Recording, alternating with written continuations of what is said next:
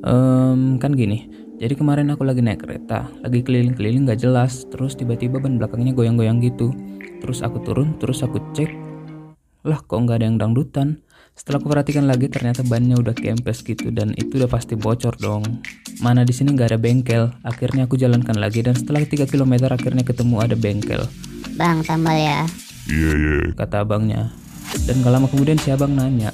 Mau nambah level berapa?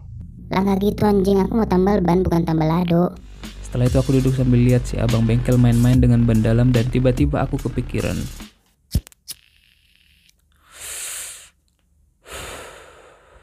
Kenapa ya harus ada ban dalam? Bisa nggak sih semua ban dibuat anti paku atau anti bocor? Biar kita gantinya kalau udah botak aja. Apa susahnya sih campur nodrok ke ban? Kan jadi aman. Mana bannya baru beli lagi. Woi bro, ini ban dalamnya harus diganti baru. Lah kenapa bang? Ini yang bocor di samping pentilnya.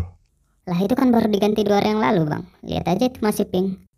Ya, pink kalau nggak sempit juga untuk apa? Lagian ini bocornya lumayan besar. Ya udah bang, sukamu aja lah. Anjing lah nggak sampai seminggu aku dua kali ganti ban dalam. Nah habis itu karena aku penasaran langsung aku buka Google lah siapa penemu ban dalam dan akhirnya ketemu. Jadi ban pertama kali diciptakan oleh Charles Goodyear pada tahun 1839 tapi kita nggak ada masalah sama dia karena dia begitu indah. Eh bukan bukan. Tapi karena dia hanya menemukan ban vulkanisirnya aja waktu itu. Setelah aku cari lagi akhirnya biang keroknya ketemu juga. John Boyd Dunlop. Ini dia biang keroknya. Dunlop ini yang buat kita harus pergi ke abang-abang tambal ban sampai hari ini. Jadi kan pada tahun 1887 Dunlop mengembangkan ban berisi angin untuk sepeda roda tiga putranya yang diberikan sebagai hadiah ulang tahunnya. Ini lagi putranya Dunlop. Ngapain sih harus minta sepeda waktu ulang tahun? Mintanya yang lain lah.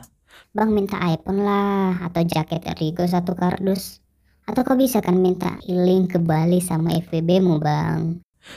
Kami sekarang yang repot bang. Biar kau tahu ya bang, gara-gara kau ulang tahun kemarin sampai hari ini kami kena efeknya bangsat.